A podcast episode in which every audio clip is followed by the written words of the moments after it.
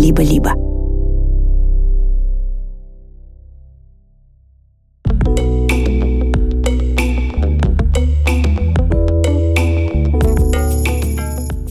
Здравствуйте, дорогие. Это Дима Зицер и подкаст «Любить нельзя воспитывать» в студии «Либо-либо». Я педагог, директор школы, учитель. Это не важно. Важно, что каждую неделю я отвечаю на вопросы мам и пап, бабушек и дедушек, девочек и мальчиков, учителей, всех-всех, кому интересны отношения с детьми, отношения со взрослыми. Педагогика. Мы говорили о том, как правильно сказать девочке четырех лет из Украины, что семья уехала навсегда. Как поделить с ребенком обязанности по дому? Что отвечать учителю, если ученик признается ему в любви?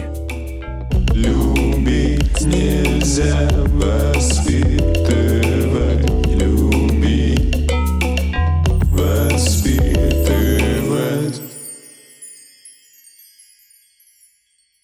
Давайте так. Вчера написали мне комментарий по поводу, вы помните, наверное, была программа, в которой Сергей из Кирова задавал вопрос о том, как быть, если девочка, его шестилетняя, по-моему, ужасно всего боится. И тогда я дал совет посмотреть фильм один, фильм «Приключения желтого чемоданчика».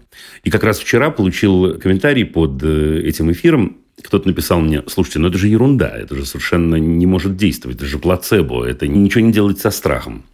В связи с этим читаю вам отзыв Сергея из Кирова, который пришел за несколько дней до этого. Я люблю же отзывы, вы знаете.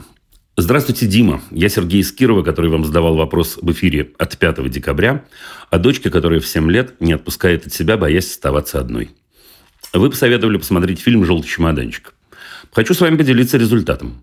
Мы сели с дочкой вечерком, включили фильм, посмотрели, посмеялись от души. Самое интересное, что после фильма она сама сделала вывод о том, что чтобы не бояться, никакие лекарства не нужны. Но, тем не менее, игра началась автоматически. Сперва в виде шуток про храбрых, которые конфет наелись, а потом и сами купили волшебных вкусняшек.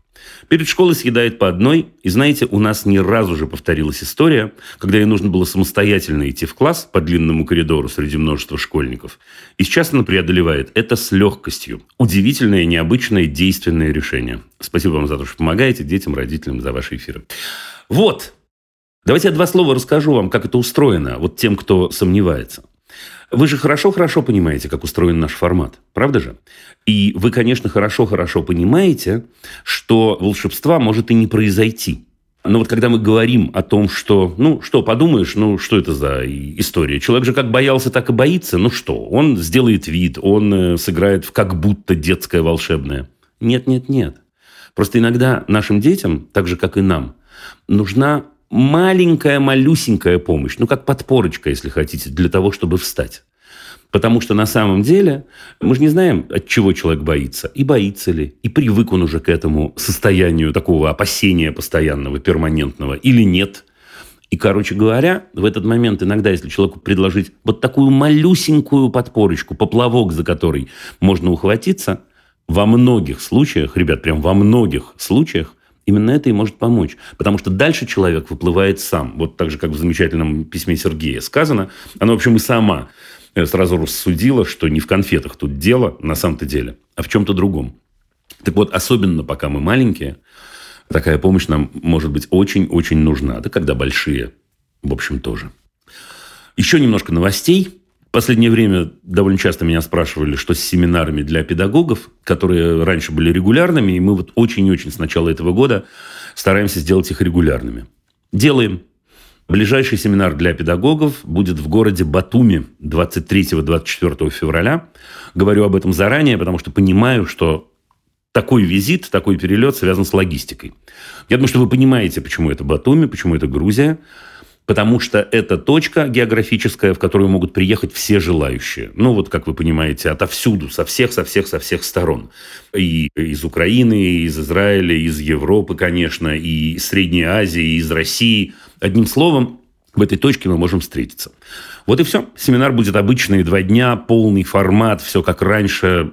Дорогие коллеги, дорогие все, кто интересуется практической педагогикой, преподаванием, образованием – Милости просим, информация знаете где. На сайте Зацерина, ну и, в общем, по ссылке можно перейти.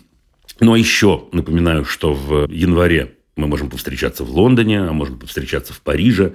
Вообще, друзья, давайте встречаться, короче говоря. Раз уж я об этом сказал, я скажу еще два слова. На прошлой неделе было выступление в Берлине. В принципе, меня вы балуете очень-очень хорошим залом, очень-очень хорошей публикой всегда. Но про берлинскую публику хочу я сказать. Это было как-то удивительно, и мы вместе почти плакали, и очень-очень много смеялись. Это было круто. Еще раз давайте встречаться, дорогие.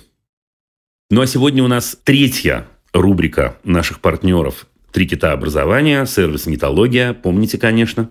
В прошлых выпусках я говорил вам про партнерство, про комьюнити. Сегодня мы поговорим про автономность. Умение учиться самостоятельно, выстраивать собственный путь, фиксироваться на целях. Это третий кит, без которого очень сложно получить нужный результат в обучении. Каждый, кто учится в нетологии, ставит перед собой собственные цели, и их важно держать в голове на протяжении всего процесса обучения, чтобы не отклоняться от курса. Команда нетологии как раз поможет эти цели найти, определить свои точки роста, наметить свой индивидуальный путь. В нетологии комфортно тем, кто не согласен на меньшее, кто не хочет останавливаться на достигнутом, любит мечтать, любит получать желаемое. В принципе, я должен вам сказать, врываюсь, как всегда, с несколькими словами от себя лично. Обучение ведь и самообучение – это такой процесс, который очень-очень помогает нам, помимо всего прочего, зафиксировать свое состояние. Очень часто помогает идти вперед. И, в общем, становится опорой в непростые времена. Это одно из тех действий, которые могут нам помочь удержаться на плаву. Ну и вот, соответственно, так классно, что наши партнеры именно этим и занимаются. Мой промокод Зицер дает скидку 45% на обучение в нетологии, кроме направлений высшее образование, саморазвитие и хобби. Скидка не суммируется с другими акциями на сайте. Воспользоваться промокодом можно до 19 марта 2024 года. Ссылка в описании. Любить нельзя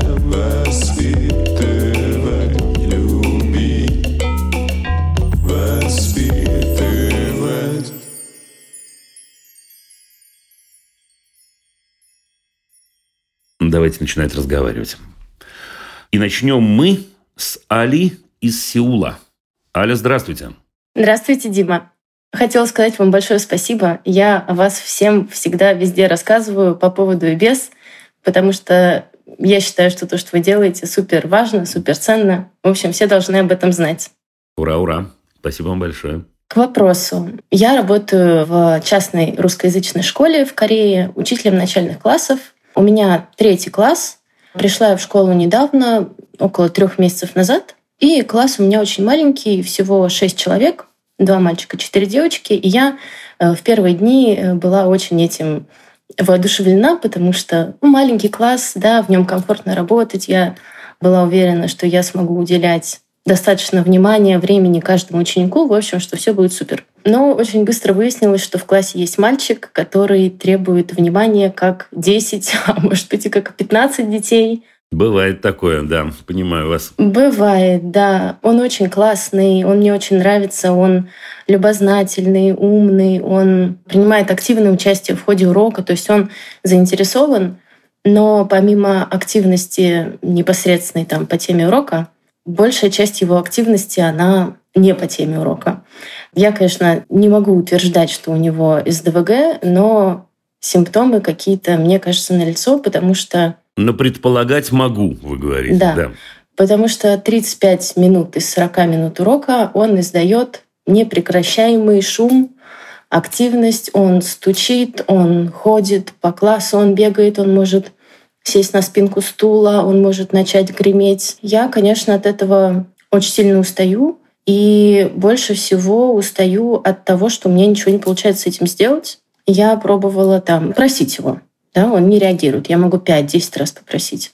Я пробовала там ну, на перемене с ним разговаривать, говорить о том, что я так-так, я понимаю, тебе тяжело, давай как-нибудь что-нибудь придумаем. Ничего не работает, и, ну, к моему сожалению, я могу сорваться, не прям сорваться, но сделать злой взгляд, злой тон. И это тоже не помогает. Это может помочь, но через минуту он переключится на другое действие. На пару минут. Я понимаю, я понимаю, я это имею в виду. Да, угу. то есть э, никакого эффекта нет. Вопрос? Вопрос Что мне еще попробовать? Проблема еще в том, что я разговаривала с директором школы о том, что ну, о, вот это и попробовать. Я и хотел вам предложить попробовать это. Да, да, я разговаривала с директором школы, что как бы неплохо было бы поговорить с мамой, вот, может быть, предложить им обратиться к неврологу. Вот. Но у нашего директора такая позиция, что учителя не имеют контактов с родителями, только она с ними разговаривает. И на вот мое предложение он сказал, нет, нет, нет, ни в коем случае, родители испугаются, такое нельзя им говорить. Я пыталась ее убедить, что в этом нет ничего ужасного и страшного, но... Э, дело не в этом, я вам скажу. Конечно, ключ, конечно, это директор. Ничего не поделаешь. Ключ это директор. Угу. Смотрите, какая тут штука. Да? Штука в том, что, ну, я тоже не стану никакие диагнозы э, ставить, тем более в эфире, тем более, что это не наша с вами профессия. Но смотрите, когда есть такой человек, то, понятное дело, в первую очередь тяжело самому этому человеку. Это вот то, что мы должны с вами понимать, и мы понимаем наверняка, правда? Значит, ему тяжело директор школы, это я сейчас думаю о том, как ее убедить-то в этом, понимаете, да? Директор школы в этом смысле, напротив, она несет, ну, ответственность за то, как он себя ощущает, и что с ним происходит, и так далее, и так далее. И, может быть, попробовать поговорить с ней именно с этой стороны, да, потому что будет хуже точно. Это я гарантирую. Точно будет хуже. Нет, нет другого варианта. Да? Значит, э, идти к родителям и говорить, у вас ненормальный ребенок, безусловно, не, не, нельзя, невозможно, никто так не будет и делать.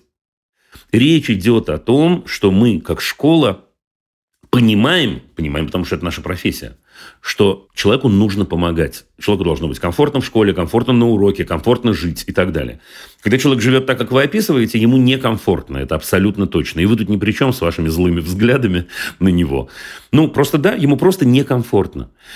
Понимаете, в чем штука? Ну, это стопроцентная обязанность директора сделать это. Это правильно, между прочим, что говорить с родителями должны не вы. Я согласен с этой идеей вашего директора. Но я при этом абсолютно уверен в том, что он или она, это она или он? Она, она. Директор у нас кто? Она, да? Э, что должна поговорить она, потому что это входит в ее обязанности. Есть тут еще один момент. Осторожненько я так скажу вам, а вы подумаете, что с этим делать. Есть другой вариант у директора. Директор может предложить вам инструмент и сказать, Аль, дорогая, вот ты вот это не пробовала еще. Сделай вот это, и все у тебя пойдет как по маслу. Если директор этого не говорит, то у нас есть другая проблемка. Понимаете, какая штука? В смысле, да, какой месседж она вам посылает? Все останется по-прежнему, а ты делай, что хочешь. Будем делать вид, что мы его учим, он будет делать вид, что он учится, мешать другим детям, но... Да, дело в том, что у нас директор без педагогического образования, ну, она как больше руководитель, это ее бизнес здесь. Таковы и расскажите, как человек с педагогическим образованием, что будет. Не обязательно для этого, естественно, конфликтовать. Расскажите, мы же с вами понимаем, как э, педагоги, что будет из этого, что будет дальше. Дальше может произойти много-много чего. Во-первых, он, конечно, если не помочь ему тем или другим способом, я совершенно не говорю, что его на таблетки сажать, я понятия не имею. Но если ему не помочь, то амплитуда это будет э, э все шире и шире, безусловно. Учиться он, конечно, не будет, а на следующем этапе будут жалобы от других родителей. Точно, ну, с высокой степенью вероятности. Угу. Потому что если раз, другой, третий придет домой ребенок, скажет, мам, ну у нас есть какой-то мальчик, который не дает нам учиться, у меня в ушах все время звон, там он может меня там задеть. Ну, такое уже было. Такое еще будет. И в этом смысле не то, что ее надо напугать, а просто надо ей предсказать. Откуда вы знаете? А вы знаете, потому что это ваша профессия. И часть нашей профессии – это предсказывать, да, что будет, какой результат мы получим от этого действия педагогического. Так что вот такая история. Нет-нет, я не думаю, что вы должны с ним что-то еще попробовать. Он, в общем, оказался в сложной ситуации. Возможно, вы правы в своем предположении, а может, дело не в этом, а может, там, не знаю, неврозы какие-то, а может, там в семье что-то не то. Может быть, много-много чего, но это точно не ваша работа на уроке. Вот я вам слово даю. Понятно, да. Потому что, конечно, мне хотелось бы постараться что-то с этим сделать, потому что и дети устают, да. Но я... Надо сделать, надо сделать. Но это тот случай, когда надо сделать сверху. Тот случай, когда надо сделать через директора, правда. Вы не можете э, сражаться за других детей с ребенком, понимаете, 7 лет. Ну, что это за чепуха? Это чушь какая-то.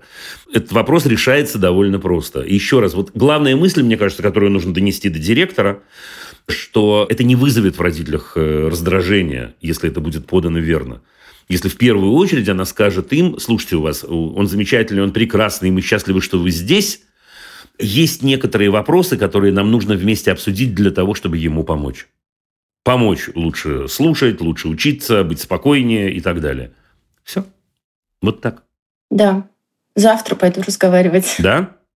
Идите, идите, спокойненько. Да, это не выяснение отношений никакое. Да, это педагогический инструмент. Все в порядке. И еще раз, вот тот факт, что у вас есть педагогическое образование, а у нее нету, но в первую очередь, что у вас есть, дает вам право сказать, слушайте, я понимаю, что это будет развиваться вот таким образом. Мы должны бы с вами придумать, как это предотвратить, такое развитие. Да, я поняла, Дима. Спасибо большое. Удачи. Пока. Дерзайте. До свидания. Что вы знаете о нашем мозге? У наших друзей из студии подкастов «Богема» есть подкаст «Хакни мозг». Мы сами его слушаем, поэтому хотим порекомендовать и вам. Это нарративный подкаст, в котором психолог и коуч Ольга Килина рассказывает понятным языком о сложной и удивительной работе нашего мозга, а также советует, как эти знания могут помочь в повседневной жизни – в подкасте говорится о том, как формируются наши привычки, почему запахи вызывают воспоминания, как управлять агрессией и откуда она вообще берется. Может ли лунатик стать убийцей и почему мы верим в приметы. Особенно рекомендую послушать этот подкаст, пока вы едете в машине с детьми. Очень увлекает в поездке. Или по дороге на работу и учебу. Переходите по ссылке в описании или просто ищите на всех подкаст-площадках. Итак, хакни мозг. Любить нельзя воспитывать, любить, воспитывать.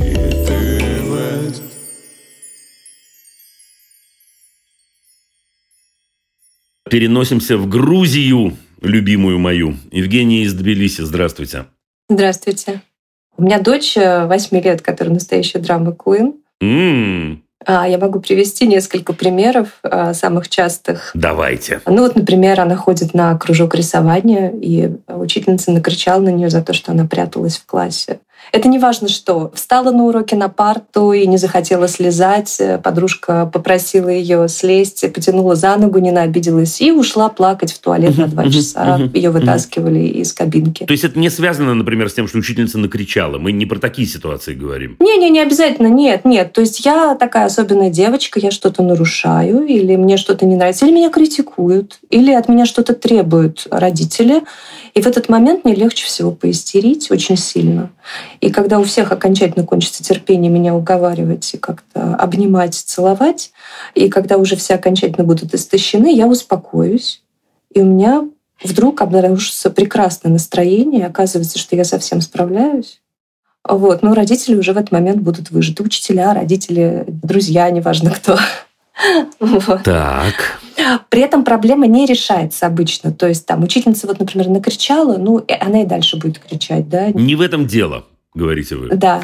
Или там и уроки не сделались, и все равно тебя заставили их сделать, и, и завтра заставят. Ну, то есть она ничего не выигрывает от того, что она так делает. И я вижу, что она первые пять минут, она действительно переживает, а потом она начинает сама себя накручивать.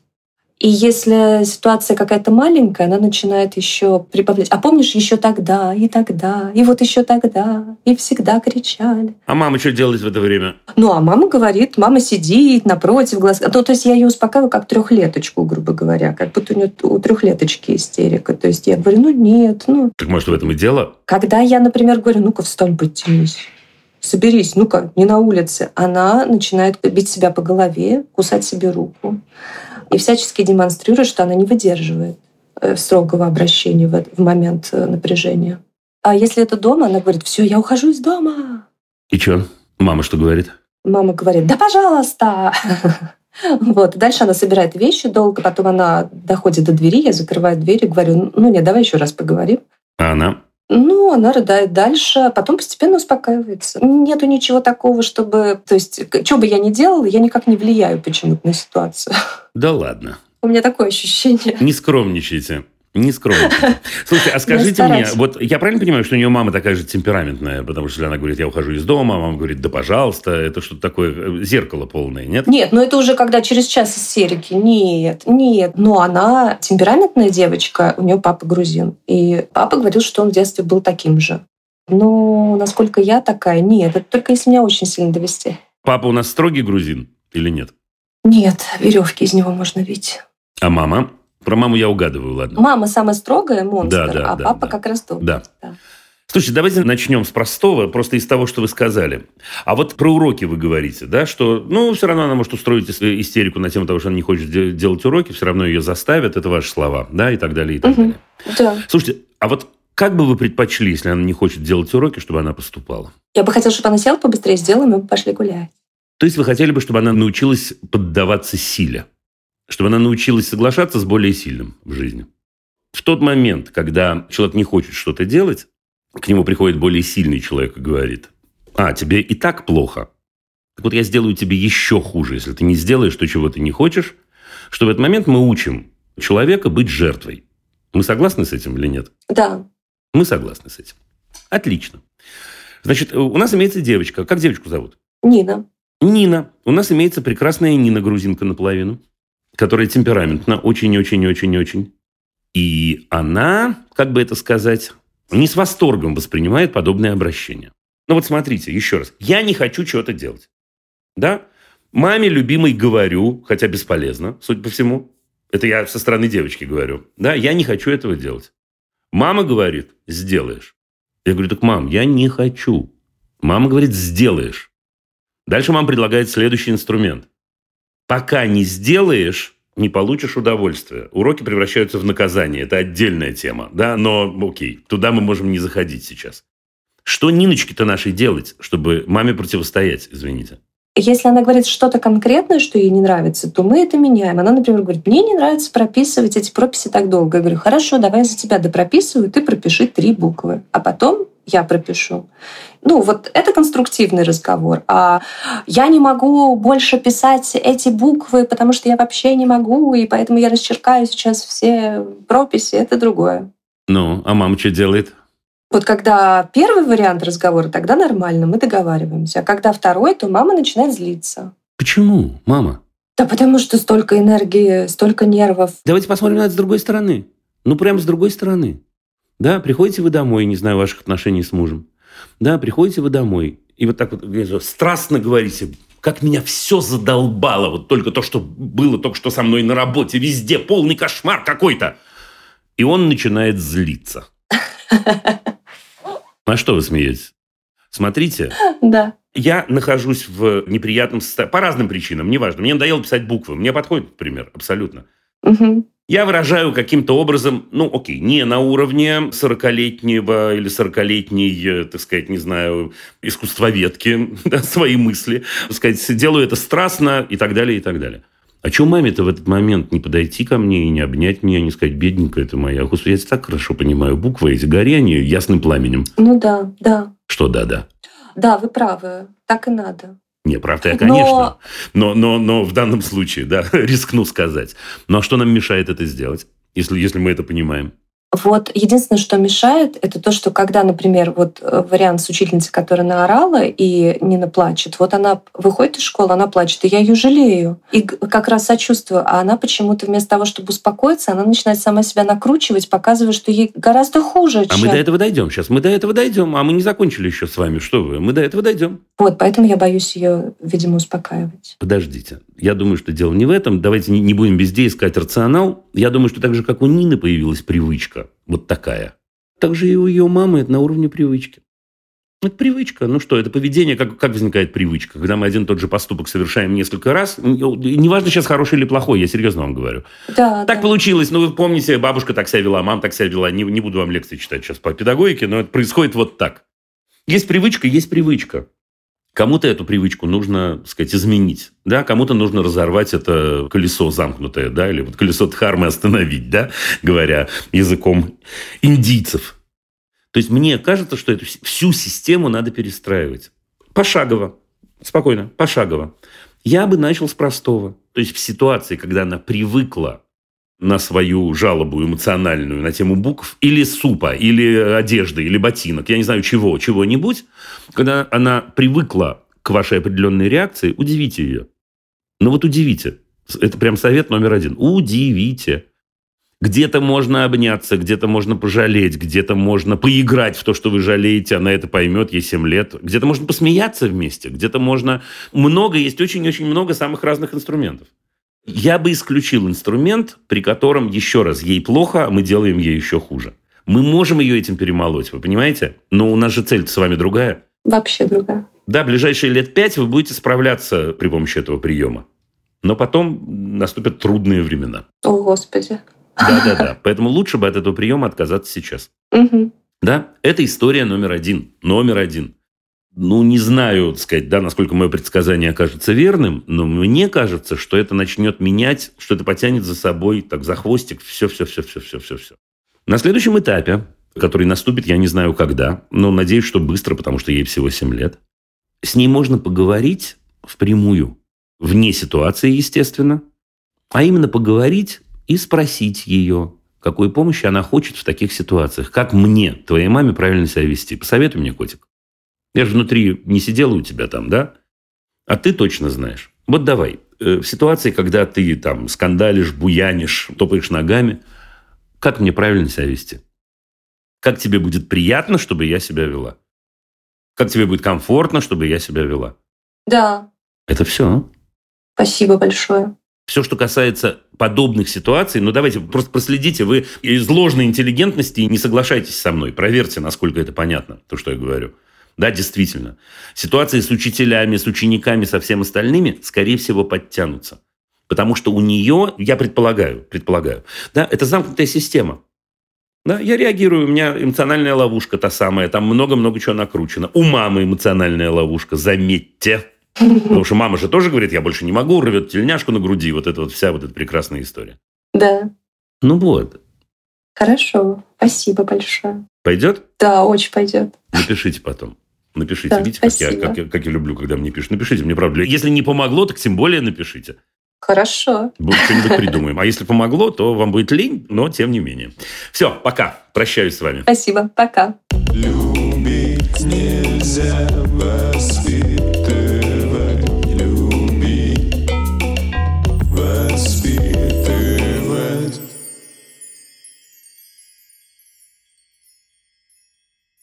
ох, сегодня география у нас классная. Вот ровно как я люблю. Лондон на линии у нас. Анна, здравствуйте. Здравствуйте. Спасибо огромное, очень приятно. Я вот, как Аля сказала, я как только в нашей лондонской онлайн-группе кто-нибудь спрашивает что-нибудь про детей, я сразу даю ссылки на ваши эфиры. Ну и правильно, действительно. Нет, дай бог, чтобы, чтобы можно было помочь. Ну, дай бог. Спасибо вам. В общем, есть э, прекрасная девушка, 15 лет, зовут ее Лиза.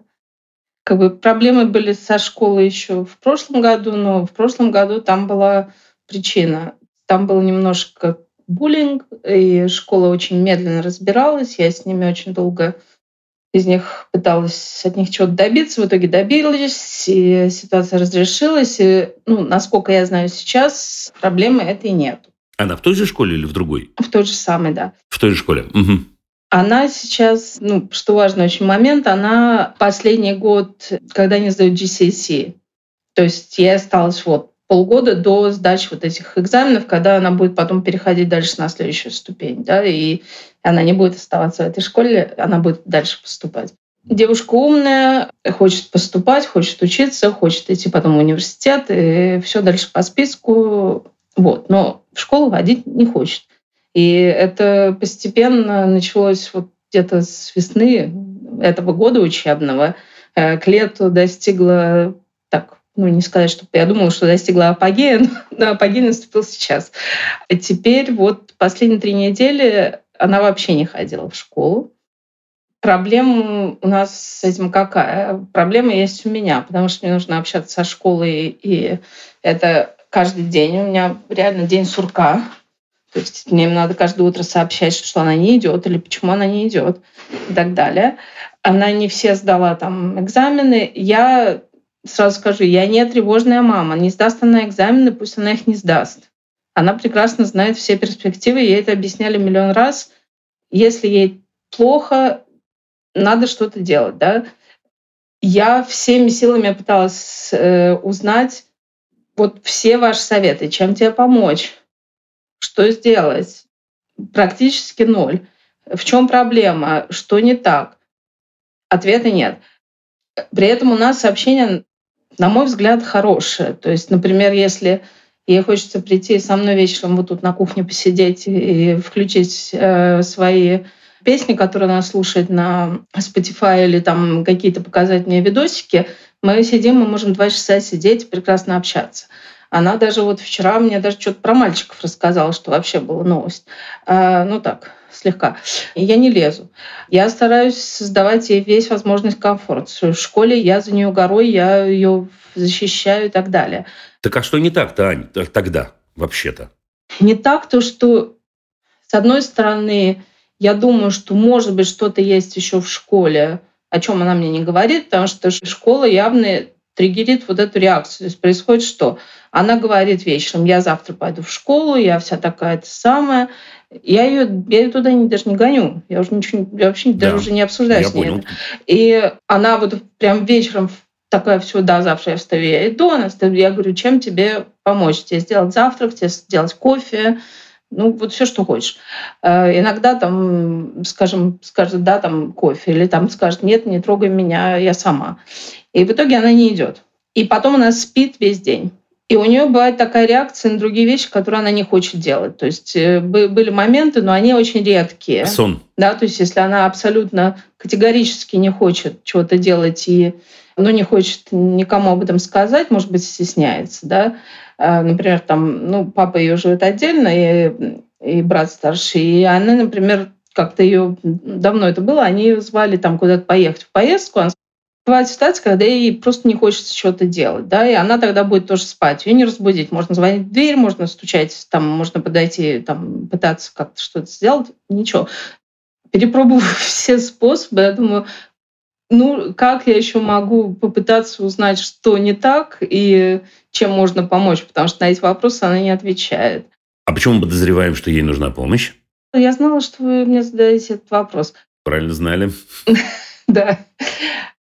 Потому что она, как бы, с одной стороны, она вроде как э, делает все как бы, важные телодвижения, чтобы все-таки что-то с этим сделать. Так, сейчас будет еще несколько вопросов. А когда вообще мы все это стали наблюдать такое? Когда это у нас все началось-то? Ну, вот в школе была ситуация неприятная год назад, а школа ситуацию разрулила вполне прилично. А вы откуда узнали про, про неприятную ситуацию? От мамы подруги, потому что они вдвоем были вовлечены. То же самое Лиза мне ничего не говорила. Были дни, когда она там утром не ходила. Не, отматываем назад. Не-не-не. Ань, с какого момента началось Лиза мне ничего не говорила? Я про это спрашиваю. Понимаете, в том-то и дело. Она мне говорит про другие вещи. И достаточно много говорит. Про значимые для вас, я имею в виду. Я все понимаю. Я, я все, все услышал, все понимаю. А про школу вот когда, видимо, начались, я так понимаю, у нее там эти проблемы, она мне не говорила. Потом я узнала, я с ней поговорила, и я стала этим заниматься. Почему не говорила? Я не знаю, почему. Ну, предположите. Ну, я же не знаю, честно. Предположите, прям предположите. Я думаю, что она хотела сама, потому что даже когда уже я узнала, например, она мне говорила, мама, не вмешивайся, ни с кем не разговаривая и так далее. Она хотела сама, но это была уже ситуация, которую школа должна была решать. Получилось решить? Да. У нее ничего не получалось. Потом в итоге школа эту проблему решила, и на, насколько я знаю, ее или нет, нету. А как ее Лиза решала? Никак, не ходила в школу. Ну, это решение проблемы, между прочим. Ну да, да, да. Следующий вопрос. Как у Лизы отношения с папой? Мы очень давно не живем вместе. Ну, нормально, но она его видит достаточно редко. И, Насколько? Не знаю, два раза в месяц, может, не больше. И... Почему? Ну, сама она не очень настаивает. А сколько было лет, когда вы расстались? Ей было пять. Окей. А старшему брату сколько? А, он на два года старше, ему 17. Так, как у нее отношения со старшим братом? Хорошие, но он всячески пытается помочь, но она его как-то, мне кажется, она его тоже уже воспринимает как скучного взрослого, который ей нотации читает. Отношения очень хорошие. Хорошие отношения. Что- а что такое хорошие? Это что такое? Что это значит? Вот то, что я наблюдаю, он приходит сюда, Паня приходит, не знаю, раз в неделю примерно как минимум, и они отлично общаются, они играют, они играют там в приставку, они играют, у нас еще младший есть, и они, в общем, прекрасно проводят вместе время, они переписываются, я знаю. Очень часто бывает, что, например, они о чем-то разговаривают, а А она ходит к нему тоже? ну вот тут к ним в гости она ходит редко. Потому что? Когда она ходит в гости к папе и к брату, то это по какому-то особому приглашению. Сама она не, не ходит. Почему? Не знаю. Ну, интересно же. Я думала, что надо бы ее спросить, но Да нет, не надо бы ее спросить. Нет, нет, нет, вы не воспринимайте, Ань, все так, что все, что я говорю, сразу надо делать. Нет, нет, ее не надо бы спросить. Я скажу вам, почему я задаю эти вопросы, да, в общем, ну, если это не очевидно. Я, в принципе, пытаюсь понять, как эта девочка устроена. Я, в принципе, пытаюсь понять, как, как устроены ее отношения с людьми. Я, в принципе, пытаюсь понять, э, отношения с вами типичны или нетипичны. Это отношения с мамой такие? Или вообще она так с миром общается? Ну, не получил ответа, кстати, не знаю. И в зависимости от этого просто мы же выводы какие-то можем делать. Понимаете, какая штука? прям вот с детства она всегда была очень такая, как сказать, я не скажу, что закрытая, но очень самодостаточная. С самой собой ей более-менее хорошо. И ей не всегда нужны люди другие. Она воспринимает происходящее с ней как проблему, как вам кажется? Я думаю, да, потому что, я не знаю, может быть, как-то... Значит, смотрите, мне кажется, ну все, тогда, значит, мы, да, давайте вот, ну, мы- тот уровень информации, который у нас э, есть, давайте по нему и делать вывод. Мне кажется, было бы здорово сделать следующее. Мне кажется, было бы здорово вам, ничего не поделаешь, с ней поговорить. Так я с ней пытаюсь. Да, я знаю, что вы пытались, но вы... Ну, подождите, короче говоря, да? Как вы понимаете, у мамы с дочкой может быть э, больше одной попытки. Да, правда? Мне кажется, поговорить с ней надо вот о чем. Мне кажется, что нужно попробовать, ну, в- в той или иной форме, впрямую или не впрямую, задать ей этот вопрос, насколько она воспринимает происходящее с ней как проблему, включая вас. Да? Ну, бывает мама в виде проблемы или проблема в виде мамы. Происходящее с ней как проблема. Теперь я, естественно, вы говорите правду, когда вы говорите, что вы готовы ее поддержать в любом направлении. Но в этом смысле нужно это направление определить. И мне кажется, вы очень сможете ей помочь, если вы рамочку довольно твердую стараетесь соблюсти. Не в смысле жесткую, а в смысле твердую. Нет, котик, мы не можем выйти из этого разговора без определенного направления. Я тебя везде прикрою, я тебя прикрою в школе, я тебя прикрою не в школе, я тебя прикрою там, я тебя при- при- прикрою сям. Но это важно.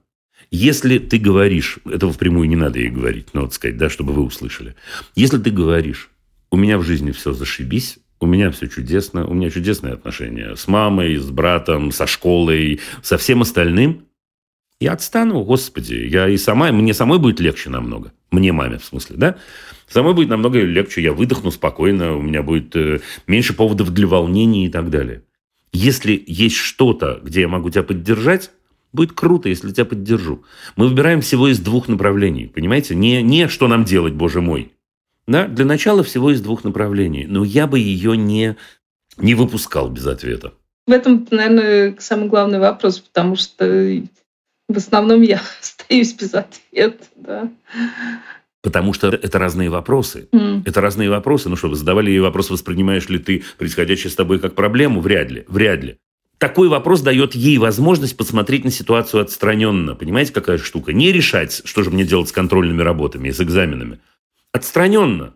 Да, мне вообще хорошо или плохо? В принципе, может, мне и неплохо. Может, мне плохо от того, что мама нудит, или от того, что маме плохо. Может быть, я могу это сформулировать. Может быть, дело в этом. А что так, можно жить без этого? Да можно, мама говорит, вот прям мне говорит, да, можно без этого жить. А что ж страдать-то зря? Что ж не, не- не нести этот мешок-то на себе все время? Да, вот это весь какой-то, вот этот груз, если так можно жить. То есть для начала отстраненно просто действительно поставить ее в рамки, в которых она скажет, да, мам, забей, например. Или, мам, дай подумать. Или что-нибудь еще. Есть еще один момент. А вы когда-нибудь в жизни, у вас был у нее опыт общения с психологом? Школа всячески пыталась помогать. Ей дали школьного психолога, она два раза сходила и сказала, не хочу, больше не буду. А зачем ей дали школьного психолога? По какому поводу? Ну, потому что в какой-то в середине этого всего И она тоже сама согласилась, что у нее есть э, некоторые anxiety и, и вот это вот все. И она согласилась, она сказала, да, я попробую. Но ей не понравилось. А отказалась потому что? Не понравилось это аморфный глагол. Мы а, слово «не понравилось» мы не признаем. Все это ерунда, как какую-то мне там чушь несут, ничего, ничего от этого толку нету. Но я верю, между прочим, да, не в смысле, что там плохой психолог или хороший психолог, но школьный психолог – это все равно какое-то направление. Взвесьте такую возможность. М. Не школьный. Да, просто вы одну вещь вы сказали, э, одну всего, вот про то, что она уходит в сон, когда что-то не так и так далее. Точно психолог этим заинтересуется. Не волнуйтесь, это не болезнь, это не... Честно, честно. Нет, я знаю, я сама работаю с людьми с, э, с проблемами с mental health. Я, я как сапожник без сапог. Я знаю, как разговаривать с людьми совсем, но тут не умею. Вы не, не сапожник без сапог совершенно. Это совершенно история не в этом. Да, но тогда, если вы имеете к этому некоторое отношение, вы понимаете, что уход человека от, от проблемы в сон, это, в общем, действительно признак того, что, может, с этим и можно что-нибудь поделать. Да, и мне кажется, что ей нужно говорить не «пошла к психологу», ну, вы так и не скажете, явно совершенно, а э, про то, что, слушай, давай дадим этому второй шанс, что все-таки школьный психолог – это недостаточная квалификация иногда. И, ребята, не обижайтесь, школьные психологи, я не имею в виду, что вы не профессиональны. Я имею в виду, что это довольно узкое, узкое направление все-таки. Давай дадим этому второй шанс. Давай возьмем третьего человека, да, который поможет, потому что это классный инструмент. Это не вы, конечно. Это, конечно, не вы. Знаю. Хорошо. Я попробую. Спасибо большое. С братом вы не можете поговорить, да? Могу, конечно. Не, мы с, мы с ним отлично говорим. Последнее тогда, что я говорю уже, перед прощанием. И сразу же мы вешаем трубки. Посоветуйтесь с братом по поводу этой ситуации. Хорошо, спасибо. Пока. Всего доброго, до свидания. До свидания, спасибо. Привет, это Лика Кремер, и у меня для вас новость. Мы сделали годовую подписку на закрытый телеграм-канал «Либо-либо». Теперь все бонусы, эксклюзивные подкасты и трансляции можно подарить другу. Подписка стоит 3000 рублей, и оплатить ее можно с любой карты. Сумма сконвертируется в валюту вашего банка. Как это сделать? Зайти в наш телеграм-канал «Либо-либо», в закрепе найти пост про подарок, там же вы сможете все оплатить, а мы напишем вашему другу и поздравим его с Новым годом. Подарите кому-нибудь год с либо-либо и поддержите таким образом нас. Спасибо, с наступающим. Ссылки, как всегда, в описании. Любить нельзя воспитывать, любить, воспитывать.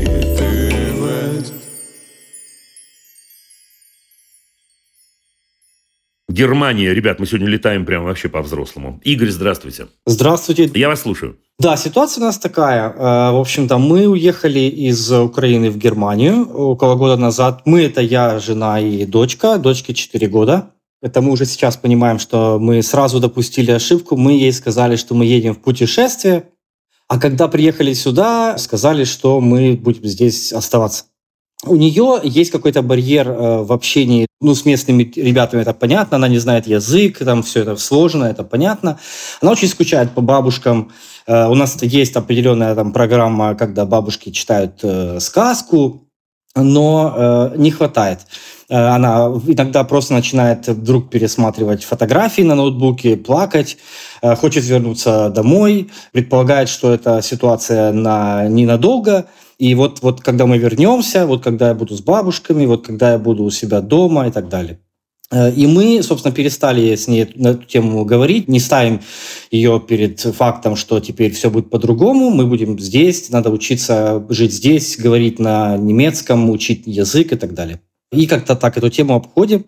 Э, Плюс она с детьми, ну, вообще она не то чтобы очень такая общительная всегда была, но теперь, естественно, есть барьер. Она избегает э, детских площадок в то время, когда там дети, ну, что она не может да, с ними там коммуницировать. В садике она старается. э, Ну, то есть там, если к ней кто-то обратится, ну, да, как-то там на языке жестов, да, она с удовольствием играет, но сама не идет в общение. Может быть, еще мало, потому что она всего ходит тут около трех месяцев в садик.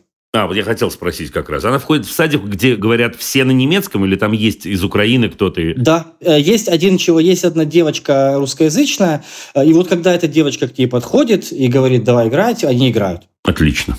Э, Но, так сказать, на другие языки она говорит, нет, я не буду ни мультики смотреть на немецком, на английском, ничего не хочет делать с языками. И мы не знаем, как ей сказать, что, ну, как бы так, чтобы не навязывать, не настаивать, не ломать ее представления что мы будем здесь жить, нужно учиться жить по-другому. Бабушки будут приезжать, некоторые приезжают, некоторые еще не приезжают.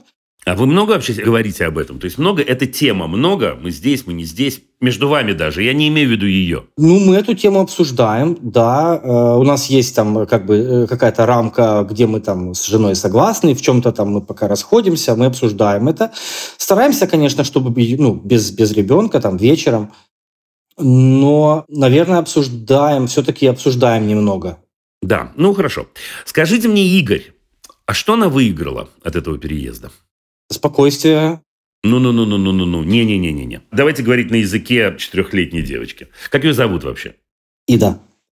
Значит, что Ида выиграла? Да, я верю, что вы про это не думали. Да, но я говорю про прикладные вещи. Вот без глобального... Да, давайте. Ну, какие-то друг- другие игрушки, там, другие детские площадки. Ну-ну-ну-ну-ну. Какие? Часть игрушек мы привезли, но часть есть новые, какие-то более там разнообразные, более интерактивные. Ну, потому что возраст подошел, и у нее более... Ну, да, ну мало мне. Ну, хорошо, давайте, что еще? Что еще? Новые детские площадки. Ну, много другие, другие детские площадки. Какие-то вкусняшки новые, э, которые... Какие? Что она любит? В каком вы городе? Мы во Франкфурте. Во Франкфурте. Ну вот что во Франкфурте она любит? Что во Франкфурте какой-нибудь еда, про которую она сказала, вау, у меня такой не было э, до этого. Ну, может быть, какие-то там киндер-сюрпризы такие большие. Ну, не то, они Да были, были у вас да, киндер-сюрпризы, да, да, ладно были, вам, были. Ну, господи. Да не то чтобы... э, Не то чтобы... Ну что, догадались, что я сейчас с вами буду делать, да? Или нет еще? Еще нет, еще нет. Нет еще, я вам расскажу. А находите, находите в ней какие-то бонусы, плюсы прямо здесь, да. Да! Смотрите, человеку 4 года. Я, кстати говоря, то же самое советую взрослым. Вы знаете, что я в- Германии был, когда? Три дня назад. У меня было выступление в Берлине. И там была тема это тоже. Там были люди из Украины, были люди из России, были те, кто приехали в Германию давно, конечно. Но там было много вот вопросов про это, про переезд, конечно. И я говорю это и детям, и взрослым, но детям тем более. Вот смотрите, человеку 4 года.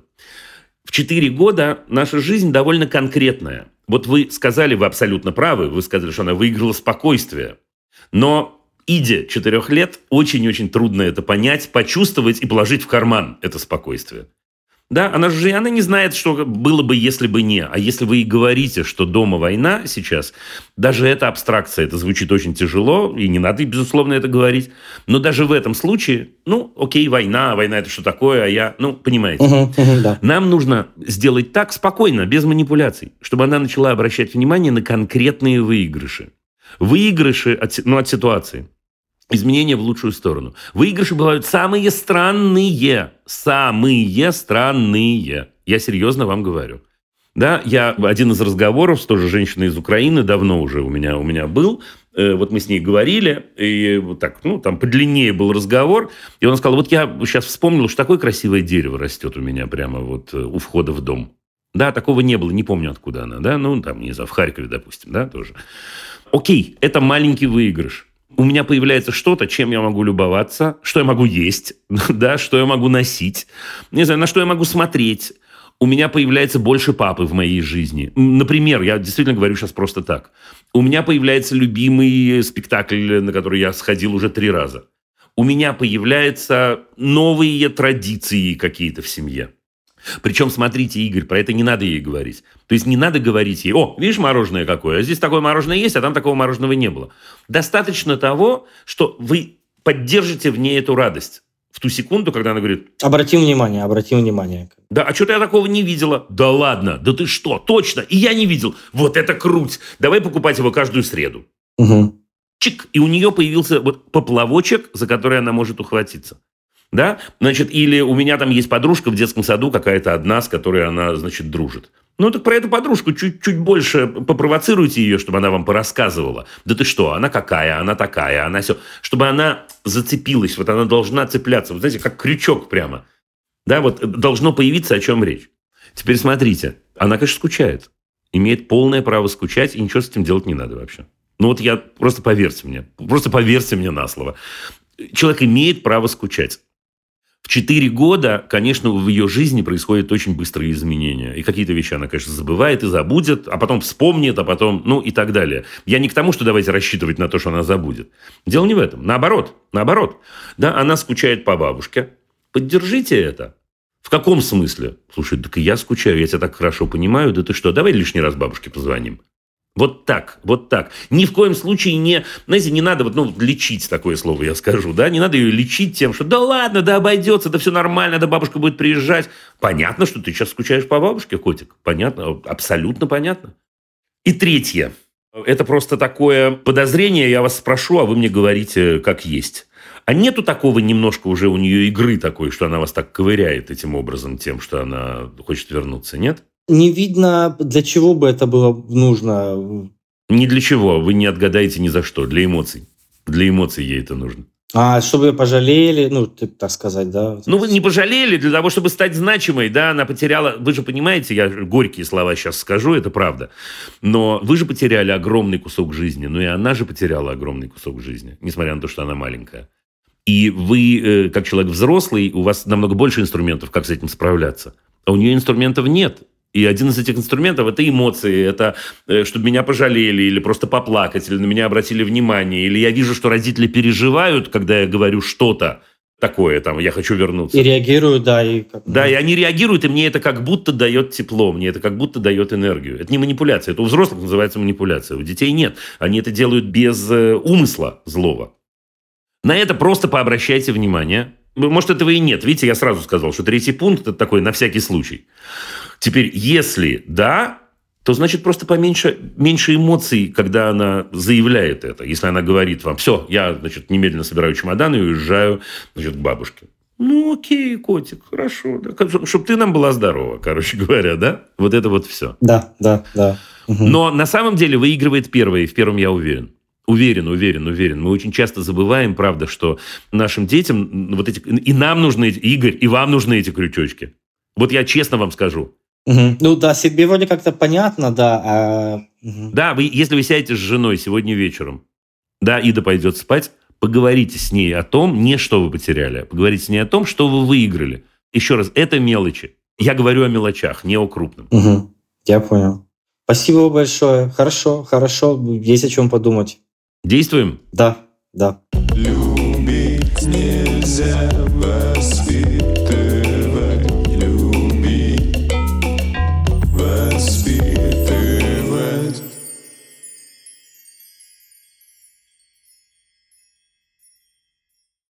Так, ребята, Максим из Берлина, остаемся в Германии. Здравствуйте, Максим. Привет, Дима. Спасибо большое за работу, за выступление в субботу в Берлине. Я начал задавать вопрос, но понял, что он может затянуться. Время поджимало, поэтому я его свернул. Прошу прощения. Ситуация немножко более развернутая, чем упомянул. Потрясающе, что мы снова вместе. Я слушаю, конечно.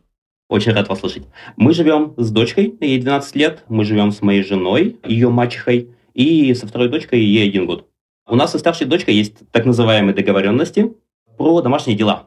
Она про них постоянно при этом забывает. Вот, если дочка забыла, это либо делаю я, либо я ворчу и нудю, пока она это не сделает. Честно? Сам, самому все это делать у меня иногда не хватает сил, вот, и... Понимаю. При этом она, когда говорит, например, я приготовлю ужин во вторник. Я прихожу, ужин не готов, я такой, да что ж такое опять? И бегу в магазин, благо он не очень далеко, покупаю какую-нибудь заморозку или что-нибудь такое, прибегаю обратно, быстро-быстро делаю. То же самое с остальными обязанностями. Я понимаю, что их достаточно много, при этом с ними примерно, примерно такая же история. То есть, э, по сути, все эти договоренности случились. Почему? Потому что это вещи, с которыми она справляется, и это очень помогает мне, это очень помогает э, всем вместе, кто мы живем. Вопрос. Согласно вашему подходу, можно ли привлекать э, детей к домашним делам, при этом не испортив с ними отношения? Если да, то как? И как не превратить дом в казарму? Потому что вот все, все эти правила договоренности и ду-ду-ду-ду-ду-ду-ду-ду, это... Нереал. Э, да. Слушайте, а у меня вопрос, это я не лезу в вашу семейную жизнь, а что жена ужин-то не готовит? в тот момент, когда вы не можете? С годовалой дочкой она сидит в основном. А, занята. Все да, нормально. Да, занята, да, занята. Да. Значит, привлекать всех ко всему можно. Спокойно. Давайте ответим на первый вопрос. Можно привлекать. Но только смотрите. 12 лет. Да, значит, был же период в ее жизни точно, когда она э, больше на свете радовалась, что она может вместе с вами приготовить обед или ужин или что-нибудь такое. Просто это было в детстве. Возможно, я не помню такого, к сожалению. Да все такие, господи, большинство детей, на самом деле, если папа или мама говорит, а давай мы вместе сейчас что-то сделаем, другое дело, что они там наворотят после этого, да, но желание у них есть абсолютно точно. Теперь смотрите, в 12 лет, в 12 лет, но это возраст такой начинается не самый простой, или уже не начинается даже. Есть много причин, по которым она не приготовит ужин. Забыла, засмотрелась видосиков, было что-то, что э, ее отвлекло очень-очень сильно, лично и так далее. Сил просто нет ну и так далее. Да? Мне кажется, что в 12 лет это норм. Что было бы круто, и вот про это сейчас вы порассуждаете, если бы она заранее вам про это могла сказать. Это было бы сильно удобнее, если бы там во вторник она говорит, папа, я сегодня забуду сделать ужин, это мне будет сильно удобнее, безусловно, да. Отлично. Теперь так, шутки шутками, а почему она этого не делает? Хм, хороший вопрос, потому что договоренность же есть, потому что стрёмно сказать, что она забудет. А что будет, если она скажет такой папе? Что будет? Что скажет папа? Нудить будет? Два варианта. Иногда да, если папа понимает, что он поздно вернется с работы, либо если папа понимает, что у него сегодня свободный день, то он просто пораньше придет и приготовит. В основном первый вариант, конечно. То есть нудить все-таки, да? но тогда действительно, тогда действительно... Прецеденты были и второго, да. Да, Максим, но тогда действительно нет никакого резона вам говорить заранее, я сегодня не приготовлю ужин. Слушайте, я, ну давайте я вам скажу прямо от себя, помимо всего прочего, еще как папка я скажу вам. Давайте. Тут история такая. Нам, конечно, очень хочется, чтобы они дома что-то такое делали. Нам хочется это по целому ряду причин. И по причине технической, потому что, ну, и самим лень иногда, и, и помощь нам нужна, и так далее, и так далее. А во-вторых, ну, у всех у нас, знаете, гложет в глубине души, а как же ты, так сказать, замуж выходить будешь, жениться и жить, ну, да, в широком смысле слова. Это очень-очень понятно. И я в этом смысле вас хорошо понимаю. С другой стороны, ну мы же любим повторять те вещи, которые доставили нам удовольствие. Правда? И в этом смысле, ну, сделать любимому папе ужин, как-то надо нам придумать, чтобы она получала от этого удовольствие огромное. А не потому, что вы это трижды уже сказали, а я не могу, я прям весь чешусь в этот момент, обязанности по дому или как-то бы что-то такое подобное. Это не обязанности по дому. Ну, какие обязанности? Это радость. Ну, дом же это радость. Домой приходить в кайф. Угу. Вам и ей должно быть, во всяком случае. Да, и в кайф же, если я приготовила обед, еще и придумала что-то, и придумала какие-то странные ингредиенты, да, что-то такое. А потом мы сели и вместе поели, и получили большое удовольствие от этого и так далее. Но в этом плане у нас, смотрите, как устроено. Договоренность такая договоренность, знаю, как вы любите это слово. Ребят, договоренность – это когда обе стороны выигрывают, это компромисс такой, да, но, может, иногда идут на какие-то уступки. Когда мы говорим своим детям, значит, дорогой друг, во вторник приготовишь ужин, договорились? Это не договоренность, даже если они ответили, договорились по целому ряду причин. Ну, так что? Все, это было не для вас, это было для всех окружающих. Если два раза в неделю не приготовлено, то в воскресенье не идем в ресторан, готовим дома, кушаем дома. Боже мой, какой ужас! Боже мой, какой... Максим! То есть еда – это наказание? Нет, это удовольствие. Какое же это удовольствие, если мы не идем в ресторан вместе общаться и наказаны тем, что будем есть дома? А мы прекрасно приготовим дома. Я понял вашу мысль. Ну, тогда это в другой плоскости. Тогда, вау, нам так хорошо есть вместе дома, что мы даже в ресторан не пойдем. Слушайте, мне как, как деточку зовут? Огня. Агния, мне кажется, вам с Агнией нужно вдвоем... Вам есть о чем поговорить, мне кажется. Честно, Максим, мне кажется, вам надо с ней поржать над собой. Вам поржать над собой и сказать ей, слушай, котик мой дорогой, всех заносит, тебя заносит и меня заносит тоже. Я что-то подумал, что это так, такая фигня какая-то, что ну, вот это все, мы пойдем в ресторан, не пойдем в ресторан. Мне так приятно, когда ты готовишь. Мне так круто, когда ты это делаешь, что мне просто в кайф. Я, честное слово, да, я, ну, если это правда опять, врать нельзя. Да, но попробуйте посмотреть на это с этой стороны. И поэтому на самом деле ты не подумай плохого. Я не готовлю тебя к жизни рабыни какого-нибудь мужика, когда ты вырастешь. Не в этом дело. Да, мне действительно в кайф, если ты это делаешь. Теперь первое. Второе. Тебе нечего опасаться, котик. Я понимаю, у нас у всех бывают разные настроения, разные состояния. Если ты понимаешь, что у тебя нет сил в какой-то момент, ну, напиши мне смс-очку. Я заморозку куплю, да, или я не знаю что. Или в ресторан сходим во вторник. Да, а в воскресенье останемся дома. Я не знаю, что будет. Да, или закажем еду. Слушайте, ну а что такого-то? Ну, или вы там здоровое питание у вас там, что у вас там? Ладно, и можно заказать, может, любую еду. В Берлине, как мы с вами знаем, здоровое питание в том числе. Тоже доставляют. Ну вот, ну вот. Да? То есть вот это вот все. И мне кажется, что здорово было бы перейти на этом этапе или на следующем от формы «у каждого есть обязанности по дому» к форме «котик, помоги». Это другая история. Не знаю, разбор посудомойки, выброс мусора и так далее. Вот это все из той же серии? Котик, помоги. Ну, конечно, ну, конечно, это тот случай, когда слова меняют жизнь. Да, потому что в одном варианте я говорю, значит так, разобрала посудомойку, да, я понимаю, что вы так не делаете, но я специально огрубляю. Да, разобрала посудомойку по-быстрому, все, мы с тобой договорились, значит, делай это, никто за тебя это делать не будет. Да, это вариант первый. Да, и вариант второй, котик, помоги, слушай, не хватает рук. Или вариант второй, давай поговорим на самом деле. Вот моя работа, она же знает, как устроена ваша работа, точно вас обожает, да. Моя работа устроена так, так, так, так и так. Я не успеваю вот эту вот тучу вещей да, слушай, что, ты, что, что тебе доставит удовольствие, что ты готова подхватить? Готова, готова. Ну, запустить, понимаете, чтобы не было отношения начальник-подчиненный. Чтобы были отношения, и тогда можно говорить о какой-то, ну, недоговоренности, но, но о каком-то договоре хотя бы таком человеческом. Да? И тогда ей позволительно сказать, так же, как и вам, так же, как и любому другому человеку, ой, слушай, мне сейчас не до того, извини, пап, помоги в обратную сторону. И тогда появляется какой-то другой уровень отношений, клевый. Ровно это и еще потому, что понимаю, что она взрослеет, и через некоторое время будет сильно-сильно сложнее продавать вот это «ну-ка, кулак на глаз». Золотые слова, Максим. Именно поэтому я даю именно этот совет. Сейчас. Да, разговаривать с ней именно так. Э, разговаривайте с ней сейчас, как будто ей 16, короче говоря. Да, тем более, что 12 от 16 – это вот один шаг. Да, 16-летней девушке точно вы уже не будете, так сказать, а если будете, будете получать в лоб от нее, да, значит, соответственно, не будете, вероятно. И вот эта история про помоги, про ничего, да забей, да что, я не буду совершенно, я понимаю, я живой, я тоже могу забыть, я тоже могу забить, я тоже могу, и ты можешь. Только свистни чуть раньше, это просто удобнее. Да? Да, спасибо. Привет Берлину прекрасному. Спасибо, до свидания. Да, всего доброго, до свидания. Любить нельзя воспитывать, любить, воспитывать.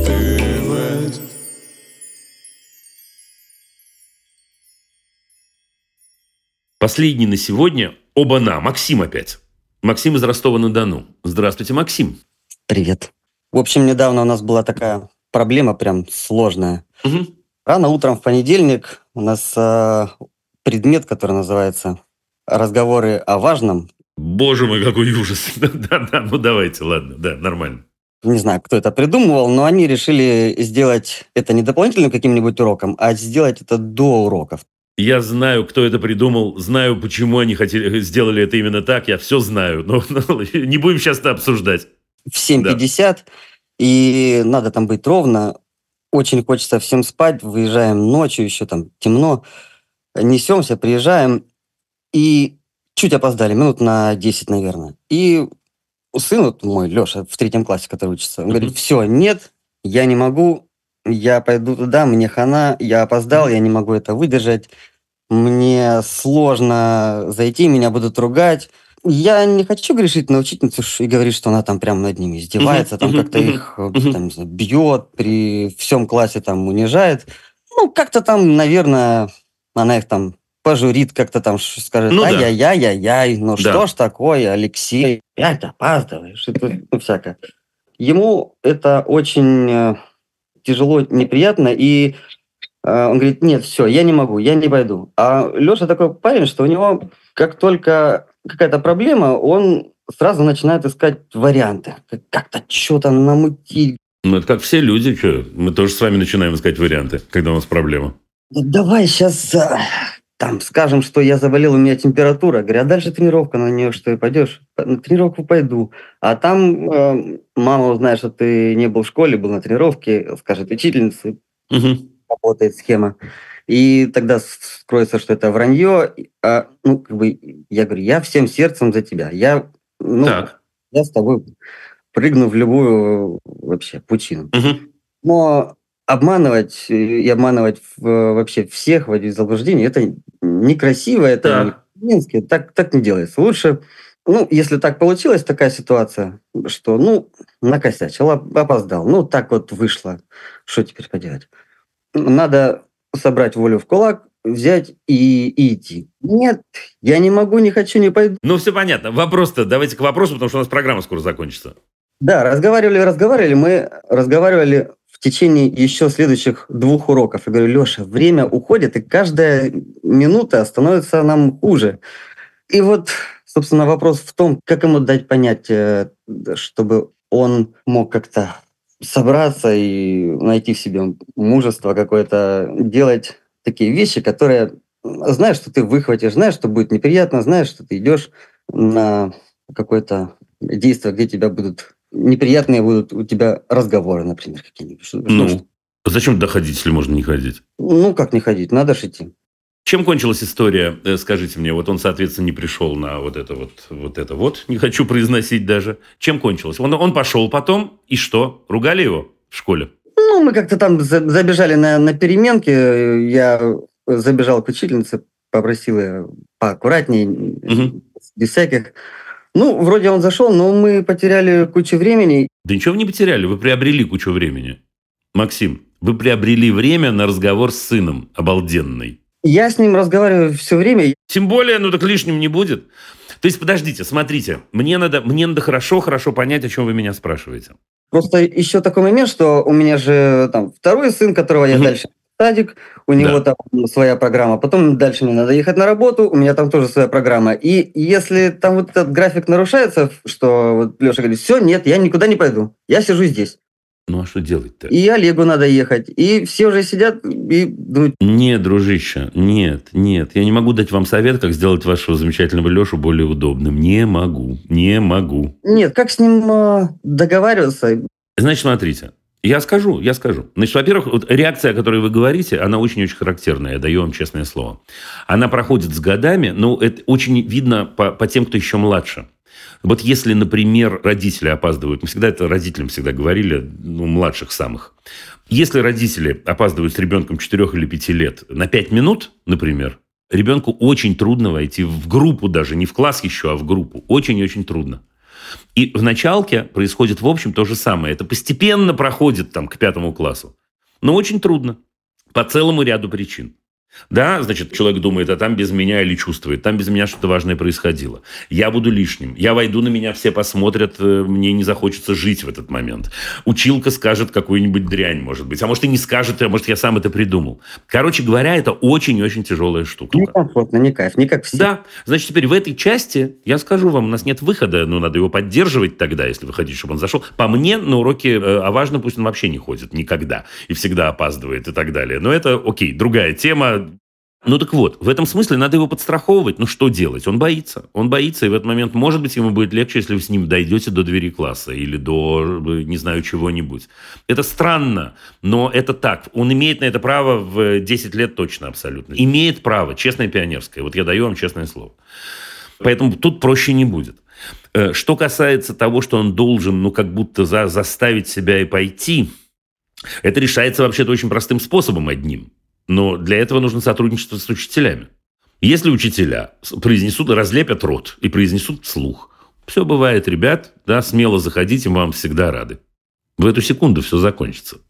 Ну, бывает же, ну, не обязательно там в, в школе. Бывают разные случаи, когда ты ударил, допустим, машину чужую. И вот предстоит какая-то э, ситуация, в которую ты точно Нет, подходишь, она тебе будет... Макс, я, я- вас успокою, да о чем вы говорите. Это потом. Это все будет. Вы не волнуйтесь. Я понимаю, я понял наконец-то, о чем речь. Все. То есть вы говорите, раз он ведет себя так сейчас, я боюсь, что когда он вырастет, он будет вести себя так же. Вы про это говорите? Ну, да, что он будет... Нет. Что он будет там врать как-то. Он не будет. Он не будет. Он не будет. Пытаться убежать от этой ситуации, от которой э, убежать невозможно. Это правда. Но как мы, как мы можем сделать так, чтобы он не пытался убежать? Поддержать, в этом возрасте поддержать его. Когда он ударит чью-то машину, он, э, ему ваша помощь будет не нужна. Он уже научится к этому моменту. Да, как мы его можем научить тому, что стоит заходить? Он должен попасть в несколько раз в ситуацию, когда он зря опасался. Понимаете? А, ну да, согласен. Зря опасался. Ничего страшного. Ну что, мы с вами два взрослых мужика. Ну, ударили машину. Самое страшное, что произойдет? Ну, заплатим, э, страховка заплатит или там, да, будет неприятный разговор. Я зря опасался. Но сейчас в третьем классе ему нужен, ну, вот набор таких переживаний одинаковых, про которые он сможет сказать, да что-то папка прав, нормально, ничего, зашел, ничего страшного. Да? Но силой его толкать туда нельзя. То есть первые разы его надо в вате туда отнести. Вы, собственно, все правильно сделали, на мой взгляд. Вот вы рассказали, как вы его поддержали в этой ситуации. О- Офигенно. Да, вы сказали училке, дружище, давай спокойно. Все. И в этом смысле я просто говорю вам, не волнуйтесь, нет никакой связи. Ну, какая-то есть, но прямой нет. Между тем, как человек ведет себя в третьем классе и будет вести себя в 30 лет. Это первое. Второе. Проверьте действительно, что там происходит. Может, там что-то происходит действительно очень неприятное. Проверьте, ну что вам жалко-то? Проверьте.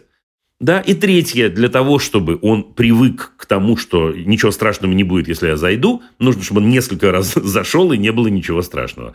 Подстрахуйте. Как подстраховать, вы знаете. Хорошо. Пока-пока. Прощаюсь с вами. Любить нельзя воспитывать, любить, воспитывать.